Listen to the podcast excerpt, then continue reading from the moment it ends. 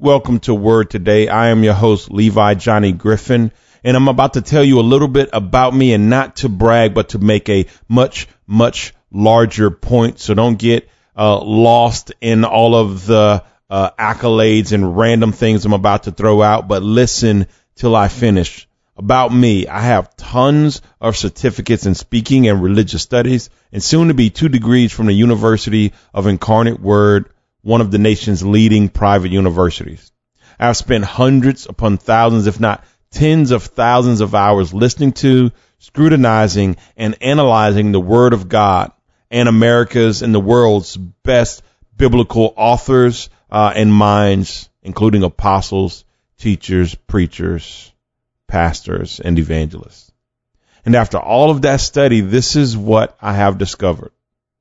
You, and by you, I mean you listening to this podcast today, you are stronger than you think, smarter than you know, forgiven beyond measure, and more loved than you could ever imagine by a God that's been emptied of fury and filled with grace due to what Jesus did on the cross. Today we'll be talking about that love. We'll be talking about the love that God has for us, what love does when pointed in the correct direction, and what love does when pointed at something that is unhealthy, something that will cause it to decay and cause us to decay and rot from the inside. This is probably one of the most passionate podcasts I've ever done, and I want you to embrace it, learn from it, be blessed by it when we get back.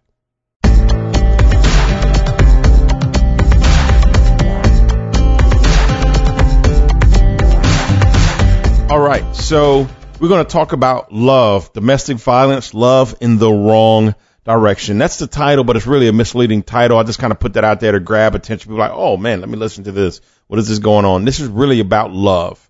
That's it. What love is, what love isn't. I've had several people come up to me and, and give me uh, information on love, things they were reading on love and about love, and it just kind of prompted me to clear the air and say, you know what, this is what love is. This is what love does. This is the results of love. This is why uh, people act the way they act when they're in love. So let's let's just get it popping today on love. My first scripture is the attributes of love. I think the Bible, instead of giving a definition of love, and, and we love definitions, don't we? You know, we, we do these definitions the definition of the word word and we give the definition of the word word and definition of the color blue and we like things in nice uh, neat tidy uh, tidy little boxes and god says listen the word love is huge so instead of trying to give you a uh, two sentence definition and then a couple synonyms i want to throw at you what love is and what it really is all about what it means to experience love. And this is what God says. 1 Corinthians 13, uh, Paul is writing here to the church in Corinthians. And this is what he simply says. Uh, starting at verse 1. If I speak in the tongues of men or of angels, but do not love, I am only a resounding gong or a clanging cymbal. If I have the gift of prophecy and can fathom all mysteries and all knowledge, and if I have faith that can move mountains but do not have love, I am nothing. If I give all I possess to the poor and give over my body to hardship that I may boast but do not have love, I gain nothing. Love is patient. Love is kind. It does not envy. It does not boast. It is not proud. It does not honor others. It is not self seeking. It is not easily angered. It keeps no record of wrongs. Love does not delight in evil, but rejoices with the truth. It always protects, always trusts, always hopes, always perseveres. Love never fails. But where there are prophecies, they will cease. Where there are tongues, they will be stilled. Where there is knowledge, it will pass away. For we know in part and we prophesy in part, but when completeness comes, what is in part disappears. When I was a child, I talked like a child.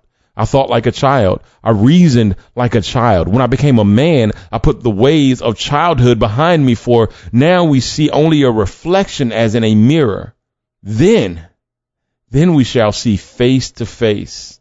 Now I know in part, then I shall know fully, even as I am fully known. And now these three remain faith, hope, and love. But the greatest of these is love. Wow. Much better than two sentences and a synonym. Powerful of what love is. If someone ever, ever, ever wanted to know what love was, what, what love really is, what love really, really means, that's it. That's, that's all you really need to read to know what love. Oh, you know what? Every time I think about him, I just, I just get goosebumps on my goosebumps. I just don't know, girl. I think I'm in love. Hmm. Well, come out, come crack open 1 Corinthians 13. Are you patient with him? Are you kind to him? Are you not envious of his accomplishments? You know, do you, do you not boast of yourself? You, are you not proud of your accomplishments, but, but more so proud of his accomplishment? Do you honor him? Do you, when you're with him, do you do you seek to to lower yourself and make him feel bigger? Because love is not self-seeking. Um, are you are you not easily angered? You humble. Do you not keep a record of wrong? So, oh, you get in an argument and oh, three months ago on a Saturday at 4 p.m., you know what you said? You did this, and then then two years ago it was a Wednesday, two weeks from Easter. You know, like like oh oh, love keeps no record of wrongs. Love does not delight in evil. Do you try to hurt him on purpose when you get angry? Love covers. Do you protect? Do you trust him? Do you hope that every situation will end in something better? Do you persevere through the problems? Because remember, love never fails. So if you want to know, man, am I in love? Just come to First Corinthians and do a litmus test. And then that'll tell you really, really clearly if you're in love. Another thing about love, love is fearless. First John 4:18 says there is no fear in love, but perfect love drives out fear because fear has to do with punishment. The one who fears is not made perfect in love. Now this reference is talking about salvation. We shouldn't be afraid of going to hell or dying because love for God makes us fearless. And also in John 14, 15, it says that love makes us obey God's commandments. So if we're in love with God, Jesus says, Hey man, if you love me, obey my commandments. So if we're, we're truly in love with God and obeying his commandments, then why would we even fear hell? Why would we fear hell? Because there is no fear in love. What's some of the results of love? We're in First John. Let's go from First John 4 to First John 5, verse 1. Everyone who believes that Jesus is the Christ is born of God. And everyone who loves the Father loves his child as well. This is how we know that we love the children of God because loving God and carrying out his commands, in fact, this is love for God to keep his commands. And his commands are not burdensome. For everyone born of God overcomes the world. This is the victory that has overcome the world, even our faith. Who is it that overcomes the world? Only the one who believes that Jesus is the Son of God. What is this? What is he saying here? He, he's being very, very, very clear, very, very pointed. There's no mistaking in what the point he's trying to make. No mistaking.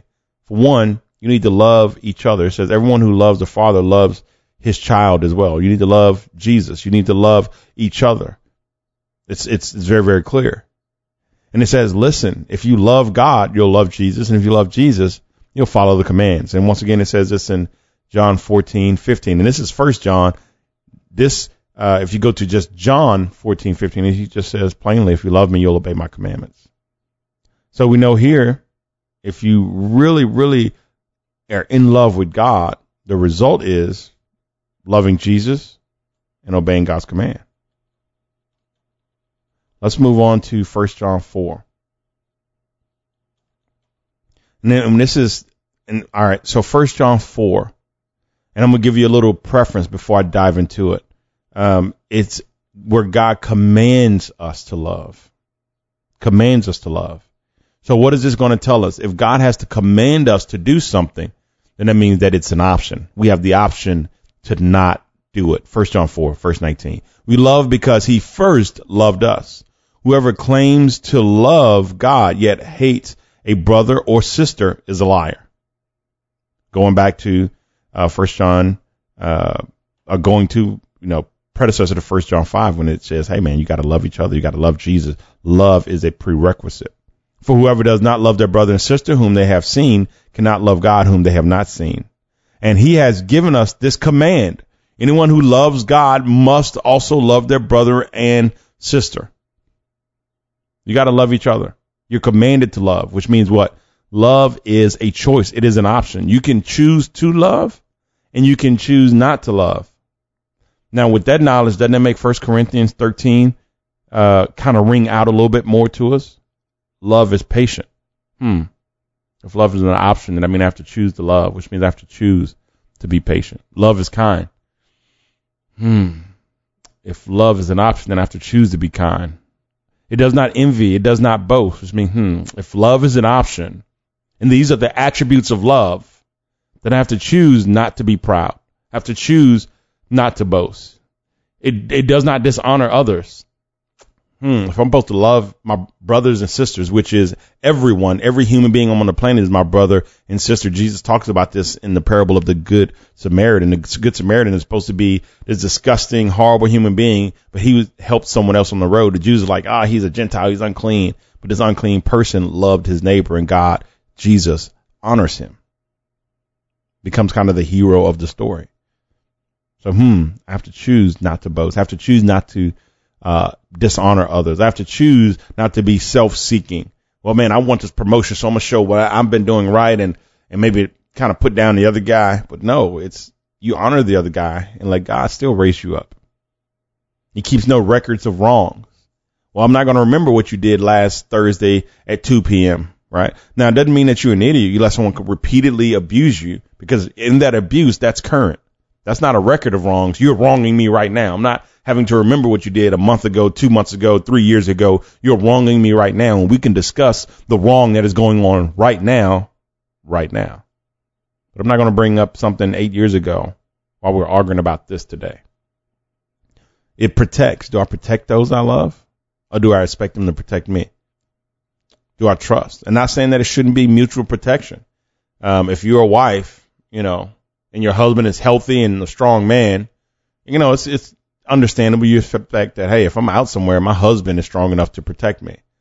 But how can you protect him? Can you make sure that you're not giving some other man some attitude that will put your husband in a position to have to protect your honor? How are you protecting him? How are you trusting? Are you hopeful? How are you persevering? Because remember, love never fails. And even at the end, it says, hey, that's faith, hope, and love, and the greatest is love. I did an amazing podcast on the law and faith. If you have not touched those, go back and touch those, please. That's going, those are going to be awesome and a great filler for faith and hope. Um, but yeah, go back and listen to those. But hey, love, love is fearless. You're not afraid. You're not foolish, but you're not afraid because you love. And remember, love is an option. So these aren't things that you just fall in love. Oh, I'm so in love. Oh, oh, I just can't think of anything else. Well, that's fine. But love is an action and love is an option. Are you choosing to love or are you just rolling around on the couch in the feelings? Some more, let's go to some more results of love. First John 4, 12. No one has ever seen God but if we love one another, God lives in us and his love is made complete in us. So what's another result of God? Not attribute, but a result of, uh, excuse me, a result of love? The presence of God. They're saying here clearly, no one has ever seen God, but if we love one another, God lives in us. So it's clear that, hey, if you love people, you love Jesus, you love God, then the presence of God lives in you. It resides there. So you're never far away from God. You never have to fight to or jock for position in the Lord's favor, the Lord's heart, the Lord's eyes, because you live there. Love cannot be defeated. Love cannot be stopped. Song of Solomon is so beautiful. We talk about all love and you know romantic love, guy girl love, and all that stuff. And Song of Solomon kind of nails that joker in eight. I'm not going to read you one through five uh, of this because it, it, gets kind of freaky. You think the Bible gets kinky? Oh, the Bible gets kinky because remember, God created sex, God created love, God created romance. So what kind of God would would create all of these beautiful things and not give us a playbook on when to use them, when not to use them? Most powerful weapon we have, or the most the I hate to use that say weapon, but it's but when you think weapon, you think of cannon, you think of power, you think of grenades. And what would it be like to give someone a grenade or a cannon or a tank that could destroy buildings and not first teach them how to properly use it? To save lives, to do good demolition, to build new new buildings, to to defeat the enemy and save your family or your people. Who would not give that training first? It'd be reckless. And God says, Hey, all this romantic love and passion and all that good stuff you feel, here's Song of Solomon. Starting at B part of six. For love is as strong as death. Kind of sounds familiar in our vows, right? Till death do you part. That means that you will choose to love this person and, and everything that love encompasses, because you don't love them if you're not doing everything that love encompasses. It may be easier to do these things sometimes than in others, but doing them is necessary. So hey, do are you going to choose to love them till you die? You know, there's an old uh, Alanis Morissette song that said you you promise to love me till you die, but you ain't dead yet. You know, hey, hey, you you promise to love me till you die, and you ain't dead yet. So, hey, what's going on? Why are you over here trying to, you know, be with somebody else? You said you love me till you die, and you're not dead yet. Are you willing to love them till you die? It says its jealousy is unyielding as the grave hey, you can't make the grave go away just yet. And uh, its jealousy is unyielding. It burns like a blazing fire, like a mighty flame. Love burns hot. Many waters cannot quench love. Rivers cannot sweep it away. You can't, you can't get rid of it. If one were to give all the wealth of one's house for love, it would be utterly scorned. What is it saying? You can't buy this man. You can't buy it. You can't sell it. You can't get rid of it. It burns hot and as strong as death. Love cannot be stopped. So that's what love is. Now, if you didn't know what love was, that's what love is. That's the results of love. That's what love produces. That's what love is. That's what love does. It is what it is. So so now love, just to, so you know, love can be pointed in the right direction. Kind of like the examples we're giving here toward Jesus, toward your fellow man, brothers and sisters in Christ. That's everybody on the planet. Everybody, everybody, everybody, every, every, everybody, right? Everybody like the little sound effects. Everybody, the people you hate, everybody, your boss that gets on your nerve, everybody, your sister when she gets on your nerve, everybody, your brother when he gets on your nerve, everybody your friends that sometimes get on your nerve. I got a best friend who I love to death, and sometimes she gets on my everybody. Her too. I gotta love her too. I can't just love her when it's good. The Bible even says that. Hey, what reward do you have if you just love people that love you? It says even evil people love their own kin, their own, you know, children. The people that love them, they love them too, and they're, they're evil. So you got to do a little bit more than that. You need, you got to love everybody, evil, good, everybody. Doesn't mean you need to be evil, but you need to love them and let your love bring them to Christ. So what happens? I have three questions. For one, what happens when you love in the wrong, you love the wrong thing or love in the wrong direction? That's question number one. Well, let's look at what happens when you love an abusive purpose, uh, abusive person.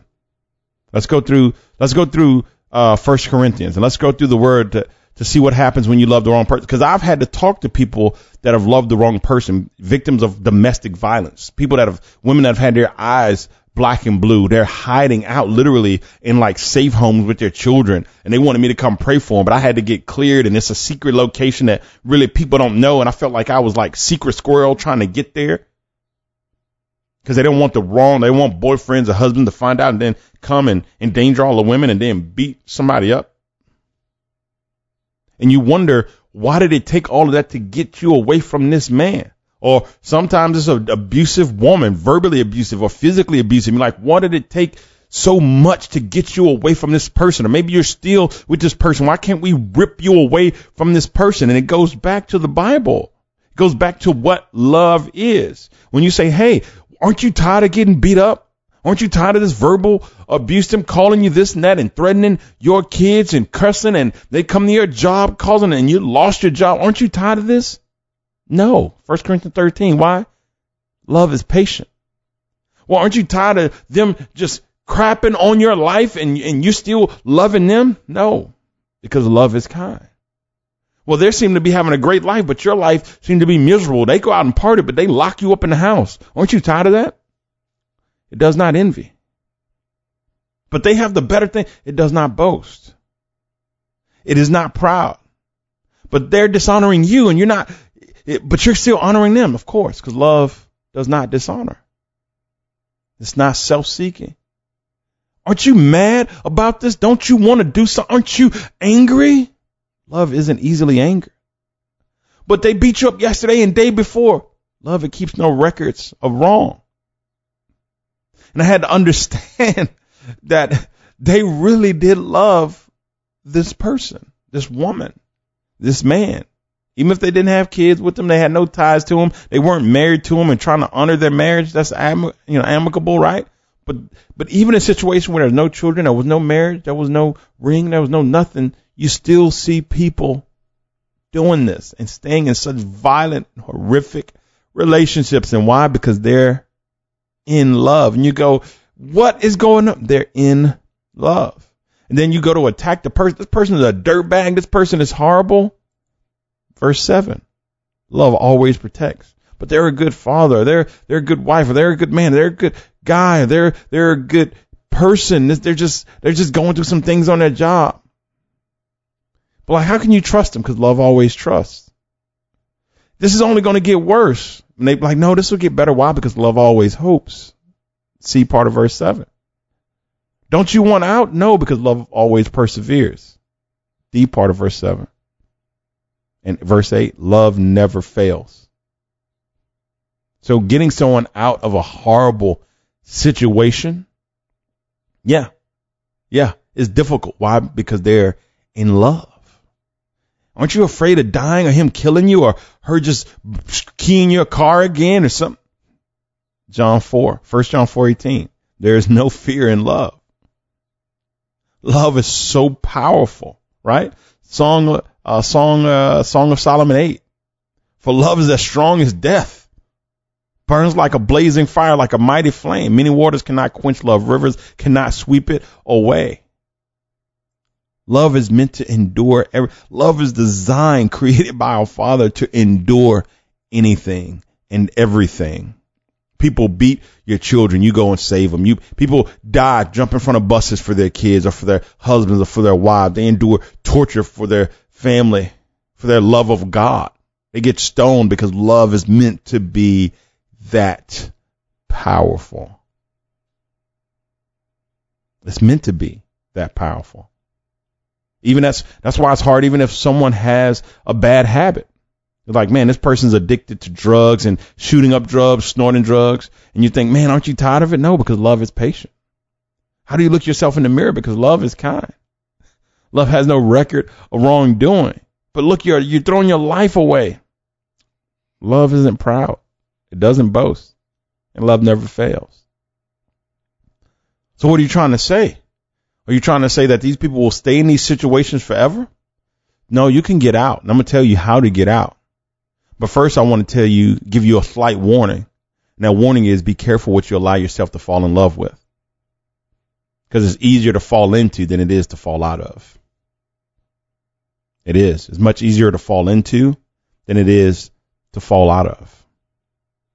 Let's go down to uh, 1 John 4 where it said, hey, verse First John 4, verse 21. And he has given us this command. Anyone who loves God must also love their brother and their sister. So we know that we're commanded to love and that love, if it has to be commanded, that means that it is a choice. All that to say you can choose who you love. Well, you can't choose who the heart loves. That's malarkey. That's malarkey. You can 100% choose who you love. Don't hang around that rascal. You won't fall in love with them. Don't go be, don't go partying with them. Go, don't go chilling with them. You won't fall in love with that rascal. Hard to fall in love with something you don't know. But you'll love something you know. You go plant a tree out front and watch it grow for five years. Someone comes to chop it down. You go, no, I've been planting this tree and I watered this tree. I love this tree. Why? Because the heart was meant to love and love is powerful. But don't allow yourself to plant the tree or water the tree.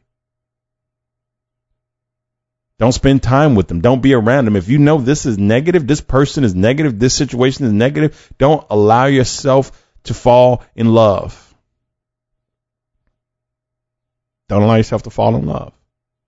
And if you're in that love, then there's there's there's hope for you too. If you're in love with a negative habit or with a negative person, then there's hope for you too. First John four twelve uh, we read it. No one has ever seen God, but if we love one another, God lives in us and his love is made complete in us. That shows that if we love, the presence of God is with us. If the presence of God is with us, what did the word say? If God be for us, who can be against us? You use this presence to gain strength. If God is in you, with you, near you, then you are stronger than you think you are. You're better than you think you are. You're smarter. You can figure things out faster than you think you can. You're anointed. You are blessed. You can survive anything. Why? Because God is with you. God is with you. Now, Song of Solomon says, hey, love is strong as death. Love burns like a fire. Love is like a mighty flame. Many waters cannot quench love. Rivers cannot sweep it away. If one were to give all the wealth of one's house for love, it would be utterly scarce. You can't buy, you can't, you can't steal it and you can't give it away. You can't get it, uh, any other way. And once you got it, you can't get rid of it. But it, it shows that, hey, love cannot be stopped, but it can be redirected. I read a book called The Power of Habit and it talks about how our habits are imprinted in the back of our brain closest to um, our spinal cord um, that connection there, the basal ganglia, and it's imprinted there, our habits. So, for example, if you eat cake every day at five o'clock, if you remove the cake and put carrots, that habit will be there till you die. It'll always be there. But when you go to the kitchen to get the cake, you'll find carrots instead. So you'll eat the carrots. So the habit is still there. You just exchange what the habit fulfills or what the result of the habit is. You'll always love. And if you love something that is destructive, if you love a person that is destructive, you will always love them. It's kind of like uh, Alcoholics Anonymous. They say, you know, 88 days, I'm an alcoholic that's 88 days sober. And you go, well, you're no longer an alcoholic. You're, you're sober now. And it's like, no, I'm always an alcoholic. I'm just 88 days sober. And I want to go the rest of my life being sober. They realize that the propensity to drink is always there, but I am maintaining it. You'll love this person forever, but you can redirect that to another person that's healthy, right? Get out of relationship with them and direct it toward another person that's healthy named Jesus Christ. Let God strengthen you, build you up, send you a mate that will love you forever. Now this gets a little more sticky if you're married, right? Because you want to be married. The only cause for divorce is adultery um, you know, unfaithful in marriage. Now, am I saying, hey, stay with someone who is snorting cocaine, beating the tar out of you and your kids? That's not what I'm saying. What I'm saying is don't be so easily, uh, thrown away. I've seen people throwing their marriage away like, oh, they were abusive. Did they hit you? No. Uh, did they cuss at you and, and where you feel threatened for your life? No, but he raised his voice two Fridays ago and I just don't like, like, okay, no, you're, you're, you're trying to, uh, use an extreme situation um, where uh, to get out of a commitment that you made that should last till death. Um, I'm not. I don't believe someone should stay in a marriage uh, where someone is committing adultery or where they're literally, you know, afraid for their life through domestic violence or, or drugs. And uh, but by the same token, um, short of these extreme situations, most marriages don't go don't get divorced because someone's afraid for their life. They get divorced because people choose not to be uh, together anymore. Um, so I do think people need a, a little more get up in their get upper, a little more fight in their fighter to fight for their marriages. And short of a extreme situation, you need to stick it out and you need to fight because it does say strong as death. And if you're not dead yet, you should still be fighting for your marriage, short of one of these extreme situations.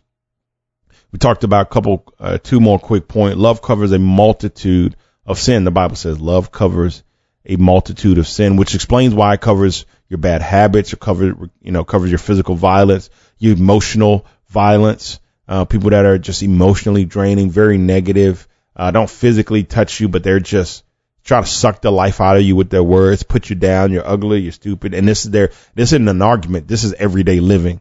Um, but love covers a multitude of sin. The Bible even says, hey, if you're married to a non-believer, stay with them. Stay with them that your faith may bring them to Christ because love is that powerful. Listen, hopefully this teaching on love blessed your socks off. This is one of the most in-depth teaching on love I think I've ever, ever done. I still have one more note at the bottom here. Follow the pack podcast, click on the link and see that hidden note there. Um, that's it. Listen, I really appreciate you checking out today's podcast. Make sure to find me on Facebook, facebook.com forward slash Levy Johnny Griffin. Hit me up on Twitter at Levy underscore Griffin. Subscribe to the podcast on iTunes, Apple Podcast platforms, Google Podcast platforms, and Stitcher. Also, place a link to this podcast in your social media feed and tag me in it, Levy Johnny Griffin, for a chance to co-host a show with me. Hey, I want to leave you with this. Four evidences of Christian faith. One is belief. We believe in what Jesus did on the cross. Is what covers us and gives us access to the glory of God. B, lifestyle. It just means we live like we believe it. Jesus tells us to live right, we live right. C, we evangelize. What does that mean? We teach other people about Jesus so they can have faith. Indeed, we spread the lifestyle. We teach them how to live like they have faith. How do we do that? We connect them to a church and we connect them to plenty of Christian material. Bibles, Christian books, Christian movies like The Passion, and even Christian podcasts like Word Today. Share it with your friends. If it's blessing you and you're eating and growing from it, let someone else eat and grow from it as well. I love each and every one of you. Let's keep praying and keep pushing in the faith together.